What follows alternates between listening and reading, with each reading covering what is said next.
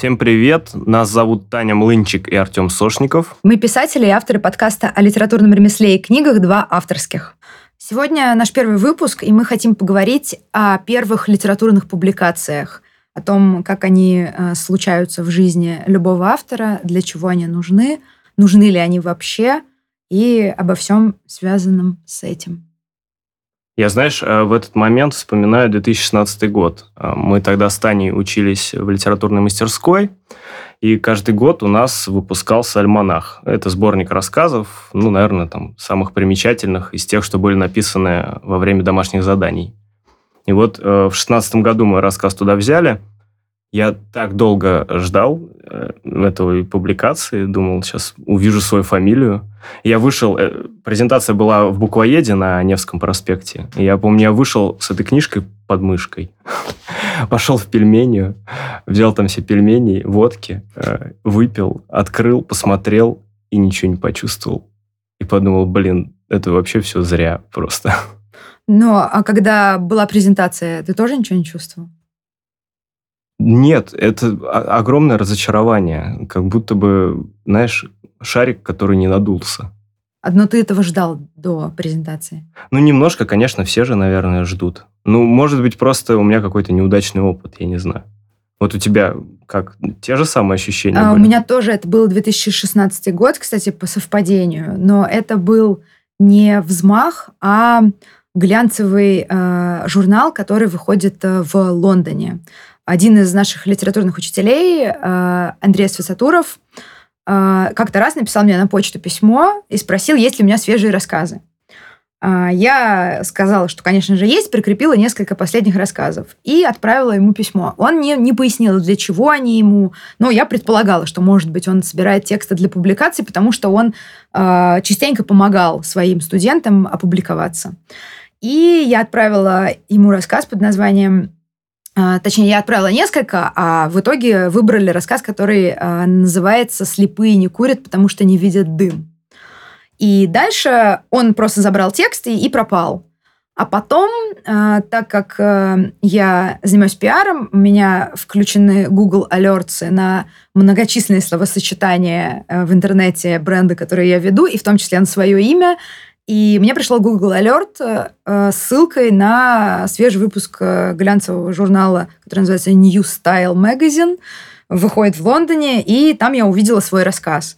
При этом мне, ну, ко мне не приходили никакие редакторы, со мной ничего не согласовывали, я не проходила никакую редактуру, не подписывала никакие документы, и поэтому это одновременно было такое, это была грандиозная радость и, но в то же время некое недоумение. Но, конечно, я очень обрадовалась, я тут же написала Андрею Алексеевичу с благодарностью и спросила его, как связаться с редактором, где взять бумажную версию. Он соединил меня Значит, с редактором журнала, и она через пару месяцев, она живет в Лондоне, она приехала в Питер и привезла мне бумажную версию. Я с ней фотографировалась, очень было приятно, был момент такой гордости, потому что я долго шла к первой публикации.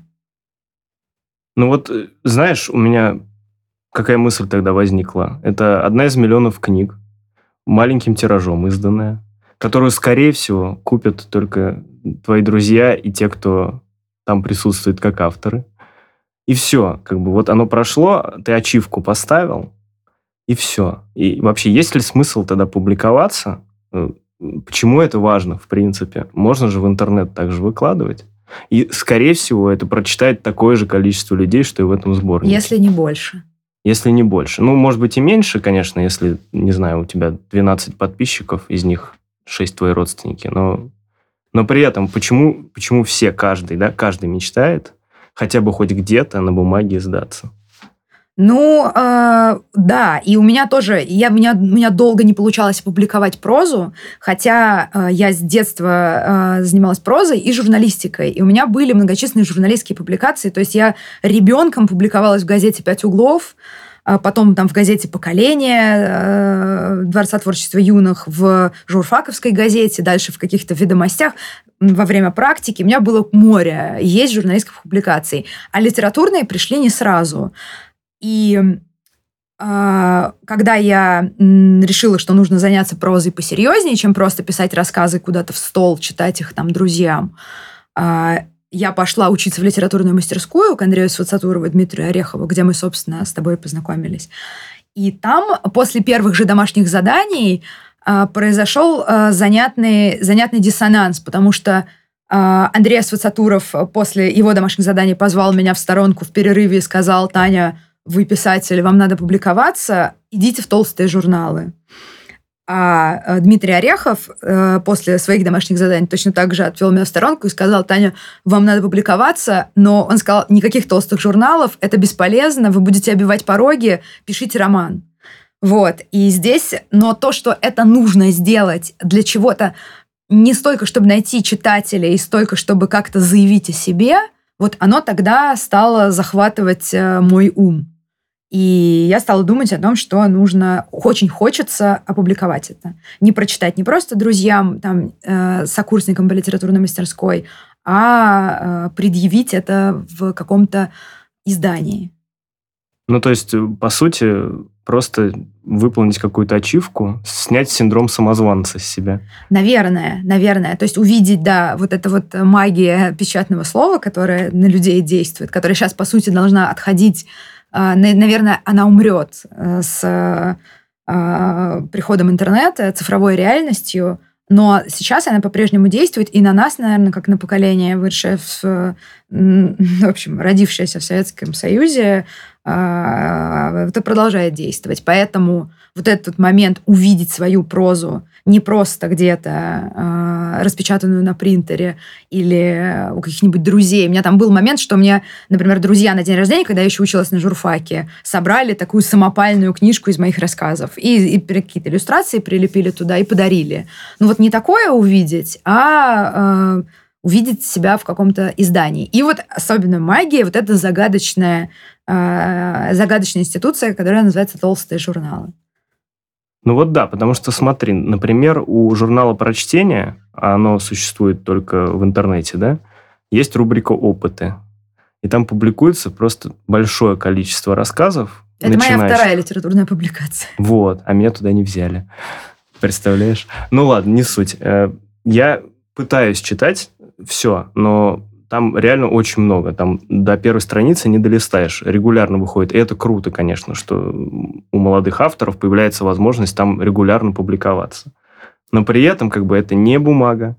И наверняка эти люди, которые там публикуются, вы, люди, которые там публикуются, наверняка вы радовались даже этой. Я очень радовалась. А почему? Это же не бумага. Но это был как бы журнал, то есть еще первый помог Андрей Алексеевич. Андрей Алексеевич взял текст, показал, дал какой-то э, подруге, редакторке, она отобрала. Он, наверное, собирал у какого-то количества студентов, и там выбирали. Это все равно не, не, некое кумовство произошло.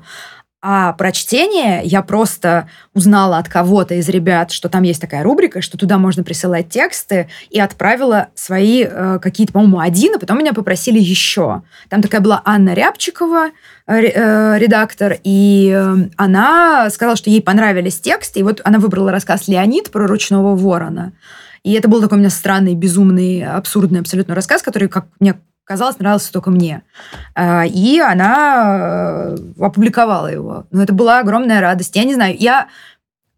Мне кажется, у «Прочтения» есть читатели. Там отображается количество прочитываний, оно там достойное. Вот. Более чем, да. Да, и поэтому я очень радовалась тоже. Но у меня, конечно же, мелькало толстые журналы. Бумажные, да. Ну, понятно. В общем, первая вещь – это... Соответственно, какая-то меритократия, тебя отобрали, неважно куда, в бумагу или в рубрику «Опыты», это незнакомый тебе человек оценил твою прозу, и даже не учитель вообще, да, через поток, огромный поток причем. А толстый журнал, ну а что, подожди, а чем он отличается? Это какая-то более древняя институция такая, я имею в виду древняя не в плане, что там динозавры сидят, а в плане... У нее строже отбор, наверняка, чем у интернет-журнала. Конечно, это, ну, считается, что в толстых журналах сложнейший отбор, который как бы невозможно пройти. И, э, ну, толстые журналы существуют э, там с двадцатых годов двадцатого века. Многие э, там известнейшие произведения, которые уже стали классикой, первой публикации происходили именно в толстых журналах. Это такая огромная легендарная институция. Их много, и да, и считается, что туда вообще не пройти никак. Очень сложно, и есть несколько путей. Но, но, подожди, при этом туда пролезает, но я читал куча, я не буду говорить это слово, ну, слабой прозы, ладно, потому что какой-то дед знаком с редактором и пишет там, как он, не знаю, в тяжелое советское время на заводе три руки потерял. Ну, что-нибудь такое. Я к чему? Я к тому, что не так все гладко с журналами, и мы знаем дофига токсичных, каких-то стрёмных историй. Безусловно, там существует... Э, ну, знаем мы это наверняка или нет, мы не знаем точно, потому что никто из нас не приближен ни к какой редакции толстых журналов наверняка, но ходят легенды про кружки приближенных людей, и явно кого-то туда берут просто так, по факту там дружбы, кумовства э, и так далее. Еще есть э, прикольный путь э, попасть в публикацию в толстый журнал. Это литературные семинары. В частности, Липки, которые, я даже не знаю, прекратили они сейчас уже свое существование или нет, но ты и едешь на форум молодых писателей и выбираешь себе семинар, который курируют редакторы одного из толстых журналов. Ты выбираешь себе редакцию. То есть я была, например, в семинаре «Нового мира», в семинаре «Дружбы народов». И дальше ты участвуешь в семинаре неделю или сколько дней он длится, и, соответственно, редакторы читают твою прозу. И если им нравится, они могут предложить тебе там опубликоваться. В моем случае, как у меня получилось в итоге с «Дружбой народов», им э, не зашло то, что я предлагала на семинаре, либо у меня что-то из этого уже было опубликовано, но они предложили прислать что-то еще. Я присылала что-то еще, и тогда потом я узнала, что вот Надееву очень это понравилось, и он взял текст в один из номеров. Вот это вот такой вот как бы понятный путь, как туда попасть. Легальный, а не затемненный химерами кумовства. При этом ты ранее говорила, что туда, кажется, да, есть миф, что туда попасть невозможно. И вот представь, человек не из Липок, а просто идет ногами в «Звезду» условную, приносит свою папку, как уже, не знаю, в каких-то фильмах, которые напоминают комедии. Его не публикуют, а публикуют вот этого деда приближенного. И твоей самооценки конец. Вот. Ну, э, вот, да, то, что э, в, в кучу толстых журналов э, очень странный путь, то, что туда нельзя прислать на э, электронный ящик ничего, а нужно распечатать это, э, обязательно прийти туда ногами лично, физически дать э, распечатку, и тогда их только будут рассматривать, либо же даже не ногами, а, по-моему, можно еще присылать по почте, по обычной почте, в конвертах, как-то так. В «Звезду» вот я тоже никогда не ходила сама, но там как бы ну, нужно вот идти. Но у меня был кейс с журналом «Нева», очень интересный. Туда нужно отправлять на электронный ящик, а потом звонить. И звонить можно, например, во вторник и в четверг там с трех до четырех. То есть там есть два окна какие-то в неделю, когда ты можешь звонить, и тогда главный редактор берет трубку и поясняет тебе. И вот у меня было, наверное, не знаю, шесть разговоров с ней, и она мне рассказывала, почему она не возьмет мои тексты. И я там никогда так и не опубликовалась. Ей всегда... Ну, то есть иногда она говорила, например, там у вас про наркотики, нас э, за это засудят, нельзя. Э, иногда она говорила, у вас там про, там про женщин, это в глянцевый журнал вам дорога. Она говорила, слушайте, это просто-напросто неинтересно. Ну, то есть я потом просто поняла, что она каждый раз изобретает новую причину, и... Как-то раз я начала уже как бы с ней спорить, говорить, а вы можете аргументированно сказать, почему это неинтересно, ну, какими-то объективными критериями. Она сказала, вы же учились где-то, вас же там должны были научить. Я говорю, а с чего вы взяли, что я где-то училась? Откуда вы знаете, вы про меня справки какие-то наводили? И я просто поняла, что мы уже с ней вот какой-то э, идет спор, начинается срач, и я перестала пытаться это делать, тратить свои силы на это. И я потому что нервничала каждый раз. Я просто поняла, что она меня не публикует, просто, просто я ей не нравлюсь. Или то, что я пишу, ей не нравится. Ну, то есть эти замечания, они были бесполезны тебе? Да, это не было... Вот иногда на литературных семинарах тебя разбирают, тебе обидно, тебе больно, но ты понимаешь, что это справедливо, это объективно, и что тебе есть куда расти, что у тебя что-то не так.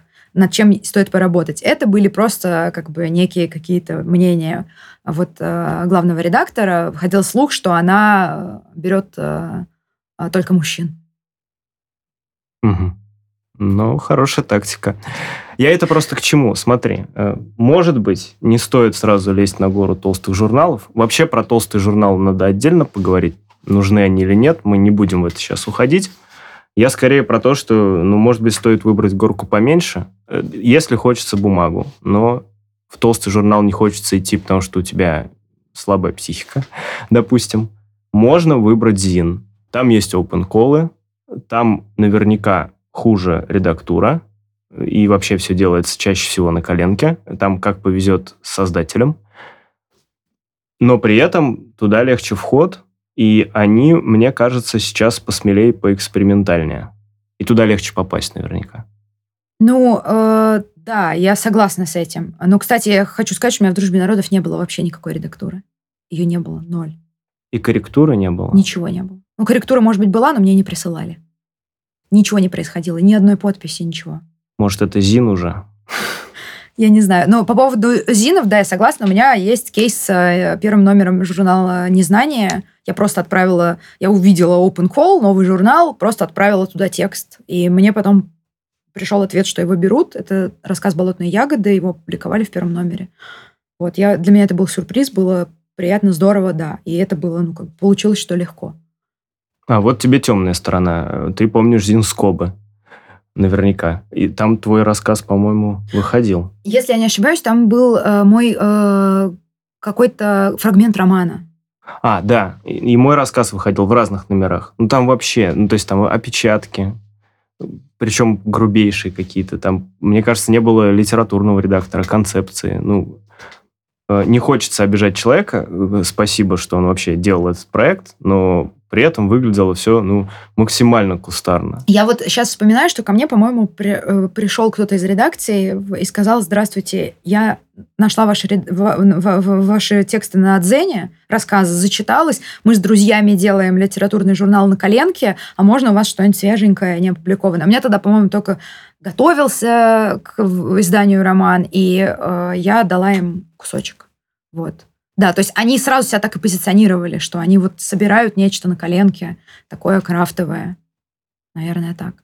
Но меня вот больше это привлекает, потому что, смотри, я вот как-то меня помотало по зинам. Был зин «Бетон» еще, где у меня тоже рассказы выходили. И он очень круто сделан. Там дизайн, буктрейлер, там... прикольные шрифты, концепция бруталистская такая. Презентация была веселая. Презентация, да, которую задержали на два часа, потому что подруги создателя ехали с вином, по-моему, да? Ну, ну все пили вино, было весело. Вообще э, классно, очень ярко, мне понравилось. В Фаренгейте, да. Да, в Фаренгейте, и я не жалею, что это случилось. Вот я запомнил. Для меня толстые журналы, просто они зачастую названиями отличаются, даже если внешне посмотреть. И историей. А вот на современность глянешь, там есть яркие примеры. Например, «Юность» мне нравится, как делают с точки зрения качества и подбора Но авторов. Но «Юность» — это толстый журнал. Да, да. Но я говорю, да, есть да, толстые да. журналы, да. есть, которые ага. ты бросаешь на них взгляд и понимаешь сразу, что они продолжают жить, скажем так. Но зины, а зины, вот они все какие-то яркие, разнородные, и ты на какой не посмотришь. «Незнание» тоже. Вот ты говоришь «Незнание», сразу можешь описать, чем он отличается от «Бетона», от «Скоб», от, не знаю, внеклассовое чтение был. Помнишь такое? Ну, я не знаю, можно ли назвать его зином. Это паблик. Так они выпускали бумажную, два выпуска. А, у тебя там выходил? Нет. А, я... ты, ты его читал просто, да. Я не помню, у кого-то из наших там У меня выходил. Просто выходили у них рассказы, они просто тоже, по-моему, нашли меня, где-то нашли и сказали: «Мой, здрасте, а можно текст?» Там тоже мне не понравился набор рассказов, но его же делали ребята из издательства «Князев и Месюк». Вот эти вот классические книги, ну, как они, конечно, с мягкой обложкой, но набранные антиквой. И вот прямо, знаешь, со вкусом сделанные, офигенные. Больше похожие на сборник. Это даже зином не назовешь, если в руки тебе, тебе попадется. В общем, ярких проектов много, и я бы, если бы сейчас отмотать на шестнадцатый год, ну, я никогда не стремился в толстые журналы, но я бы и не пошел, я бы опять пошел по зинам. Ну вот еще, кстати, становится понятно, что ты вначале идешь и пытаешься отправить везде свои тексты, их берут или не берут, а потом они сами к тебе приходят.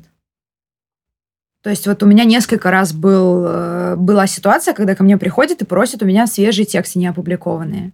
Ну, то есть, но вначале был этот потолок, когда ты отправляешь, и тебя отказывают, или не отвечают, или отказывают, или говорят, сори, он не прошел. У меня как-то было, что я в какой-то детективный или фантастический, чуть ли не электронный журнал отправляла, и мне там редактор аргументированно причем ответил, почему это не подходит. Потому что ему очень нравятся там завязки, мои сюжеты и так далее, но я их не докручиваю. То есть он меня, ну, как бы, он объяснил, почему, что в них не так, почему он не возьмет.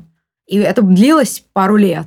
А потом я продолжала писать, продолжала пробовать и продолжала это делать. Этот потолок пробился и, собственно, вот. Но я за... Мне нравится, что у меня есть опыт разного. И зины, и какие-то люди, которые просто издают черт знает что на коленке. Хотя, с другой стороны, опять же, мне кажется, можно наткнуться на такую штуку, что к тебе кто-то приходит, берет твой текст, или ты его отправляешь, а потом это оказывается какое-то, не знаю, нечто жуткое, например.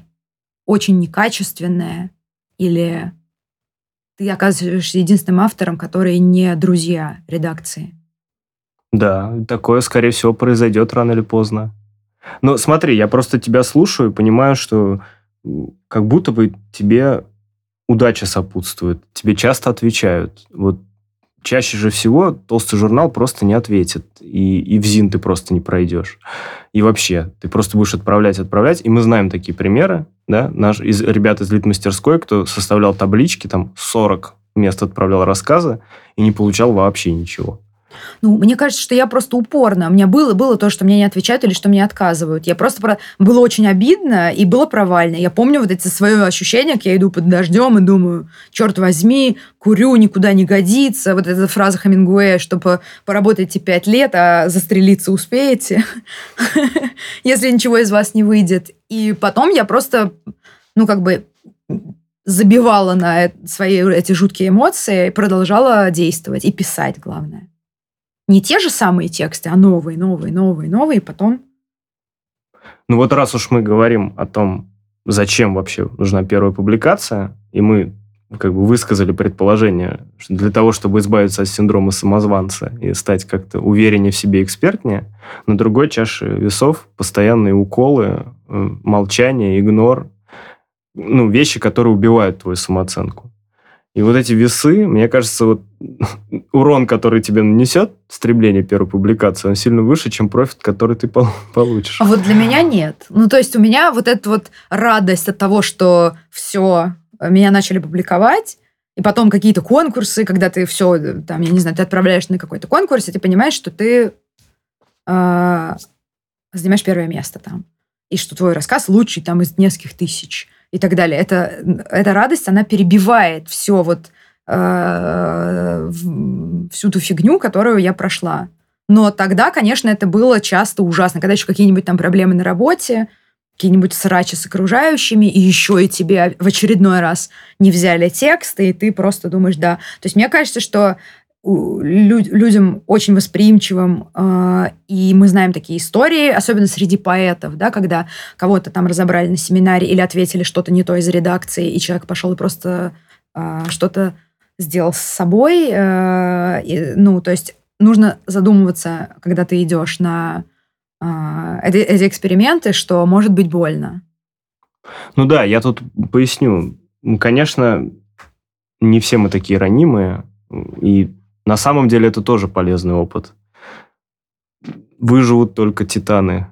Люди, которые поймут, что писать нужно не только ради публикации. И ты, конечно, вырастешь как автор, потому что ну, пинать тебя будут всю жизнь. И после первого рассказа, и после десятого, после первого романа, после первой премии и так далее. Даже нобелевских лауреатов их постоянно пинают. Да? Вот я пошла как-то на встречу с Лимоновым в «Буквоед». И задала, подняла руку, когда он закончил. Это была презентация там, одной из его книг, не последней, но вот... Э, и я спросила, как молодому автору, начинающему прозаику, э, обрести уверенность в, себе, в своих силах. И он сказал, приготовьтесь к тому, что вас будет много бить. Он буквально, как ты твоими словами сказал, он сказал, что вы будете лежать, и вас будут ногами бить. Это будет происходить постоянно. И вам надо будет подниматься. И вам надо быть к этому готовым. То есть Это невозможно избежать, это будет. Просто приготовьтесь к этому и э, гните свою линию. Вот что он мне сказал. Ну, это, кстати, интересно, если мы говорим про чашу вот этих унижений, да, э, которая будет тебя пинать.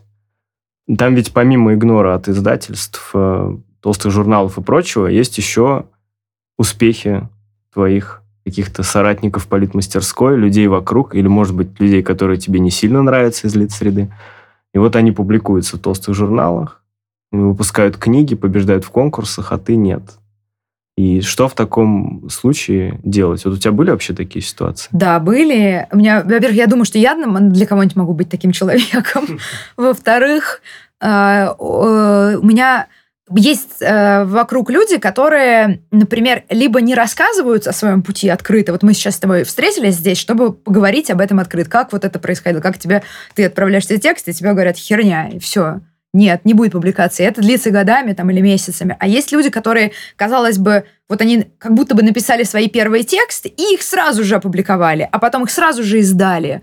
И мы знаем, что некоторые писатели берут псевдонимы, потом меняют, да, возможно, чтобы откреститься от этой вот... Э- отсечь гангрену, да, вот это вот начало литературной карьеры, и как бы сразу предстать красивым, классным и санцеликим. Но, и, ну вот, конечно, когда я смотрела, да, на людей, которые только, вроде вот кто-то только появился, и ты видишь его просто одну за другой публикации, издание, и, безусловно, ты испытываешь зависть и негодование.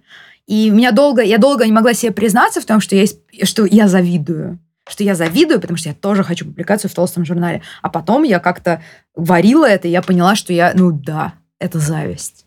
И, ну, окей, я тоже хочу публикации, я к этому стремлюсь, у меня это не получается или получается не сразу. Ну, когда я как-то приняла это, мне стало проще. Я пытаюсь вспомнить, параллельно слушая тебя, а радовался ли я за кого-то. Ну, то есть я зависть всегда в себе давил. Я думал, нет, это не про тебя, это успех человека, он к тебе не имеет никакого отношения. Не надо. Ты расписываешься в своей слабости, начиная завидовать кому-то, там, не знаю, кто сидит за соседней партой, условно. А вот радовался ли я за кого-то, у кого так легко полетело, и не могу вспомнить. Нет, я вот я сто раз радовалась, когда кто-то из друзей, особенно кто не мог долго опубликоваться, наконец-то начинал это, ну, начинали происходить публикации. После тебя. Опубликовался после тебя. А, когда... А до? У меня, бы, у меня были такие вот, что когда вот я только познакомилась... с людьми, которые учились в нашей литературной мастерской до нас, это Антон Ратников, Боря Мячин, они уже публиковались. И у них, по-моему, у Антона Ратникова уже была книжка. И я, в принципе, к ним как-то относилась как к старшим товарищам. То есть у меня не было ощущения... Я, я читала их тексты, мне они нравились, я видела, что это классные, талантливые вещи, и что ребята заслуженно, как бы их заслуженно публикуют. Я к ним относилась. Я помню, что я как-то у Антона Ратникова спрашивала, что вот, слушай, я вот, блин, публиковаться хочу, а у меня не получается, а что делать? И он мне предлагал пойти на семинар к Валерию Попову в Дом писателя. Там можно вот прийти, вписаться в этот семинар Валерия Попова. Кстати, мы знаем, что многие писатели ходили туда и таким образом начинали свой литературный путь. И он как-то вот, ну, что-то советовал, помогал там. Ну, то есть э, у меня не было какой-то... То есть я видела, что это вот оно так должно быть, потому что у Бори Мячина офигенные смешные рассказы, у Антона тоже. И что это как бы здорово. Вот, да, тогда у меня еще ничего не было. А какого-то, что я, например, читала и видела, что это какой-то... Э, что-то ужасно бездарное, оно... Оно опубликовано, наверное, вряд ли. Ну, интересно, потому что я, знаешь, еще о чем подумал? Хорошо, да, ну, наверное, стоит как-то работать. Зависть – это нормально, да, ладно. И будут несправедливые истории вокруг тебя, и это еще одна страшная фигура, которая тебя будет пинать вместе с игнором и, и с прочим, да. Вот. Но при этом... Можно же еще сопротивляться. Ну, во-первых, не сдаваться, да, как, как Лимонов нам сказал, гнуть свою линию. А во-вторых, можно перестраховаться, взяв себе псевдоним. А, с прицелом на то, что от него можно потом отказаться, если не покатит. Я вспомнил Гоголя, который свою повесть, которую я никогда в жизни не произнесу. Ганс, что-то там, Флюген, Гугенхайме, там вот такое что-то. Очень хочется сказать Кухельбекер, но оно там Киндергарден, что-то такое. Вот. Он же эту повесть напечатал за свой счет, а потом вышло две разгромных рецензии в таких достаточно уважаемых журналах того времени. «Северная пчела» и еще московский как-то «Телеграф», по-моему, да. Вот. И он, значит, настолько был разочарован и просто растоптан, что он побежал с своим слугой, выкупал эти, эти, эти издания у книготорговцев и все сжег. Уже тогда ему это нравилось, этот метод уничтожения. Вот. И, но это не все, потому что на самом деле она была опубликована под псевдонимом Алов. И мы потом просто, видимо, чтобы забыли, просто поменял. И это, кстати, прикольно. Можно публиковаться под псевдонимом, а потом, если будут унижать, сильно больно пинать, ты не выдержишь, просто потом сменить псевдоним и начать заново. Ну да, наверное, можно так делать. Но вот я как-то пошла ва-банк и сразу. Со своей фамилией? Ну, мне казалось, что э, моя фамилия странная, и она выделяется, и что это еще один, э, еще один э, вспомогательный момент. Хорошее, хорошее название, э, какой-то сюжет, потому что я люблю сюжет, сюжеты писать э, странные, там какие-то абсурдные, и, и моя фамилия. В этом есть история, в общем, как и везде. Да. Ну да, хорошо. Итак, первая публикация случилась, она рано или поздно всегда случается. Вот я, честно, не знаю людей без первой публикации. Мне кажется, там еще очень важная вещь – это упорство. Вот там есть два пути. Ты издашься или ты сдашься. Третьего нет. Рано или поздно вот даже самые плохие тексты куда-то довозят. Мне кажется, что еще тут важно не даже к тому, что самые плохие тексты, а то, что если человек не сдается и продолжает дальше писать, выписываться. Вот это вот. Вот это слово «выписываться», что не ты написал десять каких-то рассказов, и их же фигачишь, и три года подряд ты их же фигачишь, а ты пишешь новые. И стараешься понять, почему тебя не берут. Потому что если тебя не берут никуда, то все-таки, наверное, это повод заглянуть в свой текст и подумать, где, что, ну, как бы, что улучшить, что ты делаешь, зачем ты это делаешь, как ты это делаешь, и что там не так. Ну, вот у меня всегда... То есть я всегда думала, что а, вот, ай, вот не берут, вот как обидно и так далее, но я потом приходила к тому, что... И я сейчас понимаю, я помню, какие я первые рассказы рассылала, и... Я бы охренела, если бы сейчас они были где-то опубликованы, если честно. Это было бы очень стыдно. Ну, мне за первые тоже немного стыдно. Ну, ладно. Опубликованные? Это... Ну, и за, за опубликованные некоторые тоже, да. Ну, не так стыдно, но...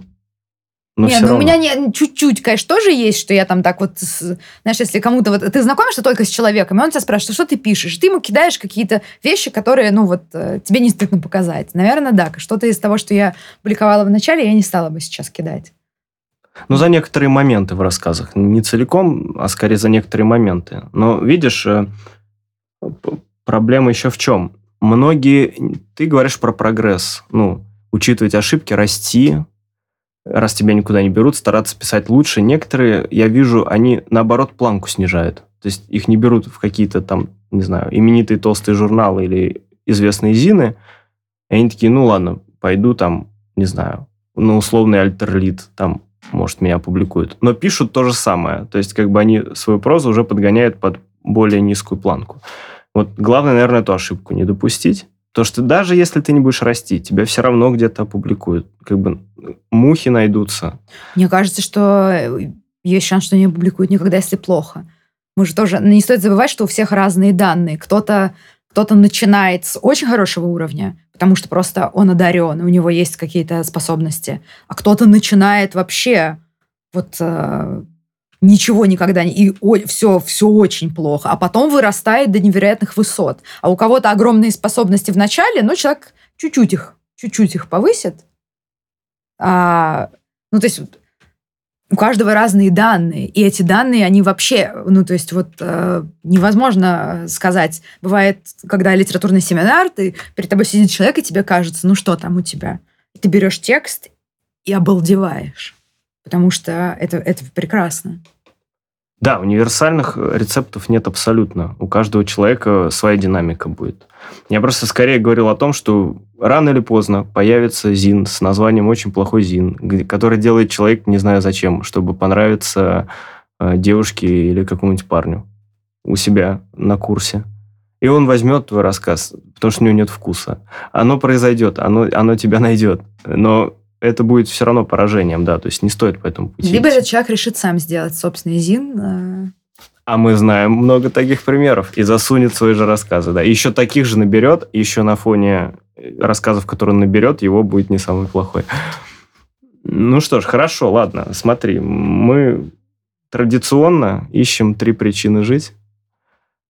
Вот. Мне кажется, я придумал, как ну, три причины жить после первой публикации. Давай я тогда и начну. Давай, давай.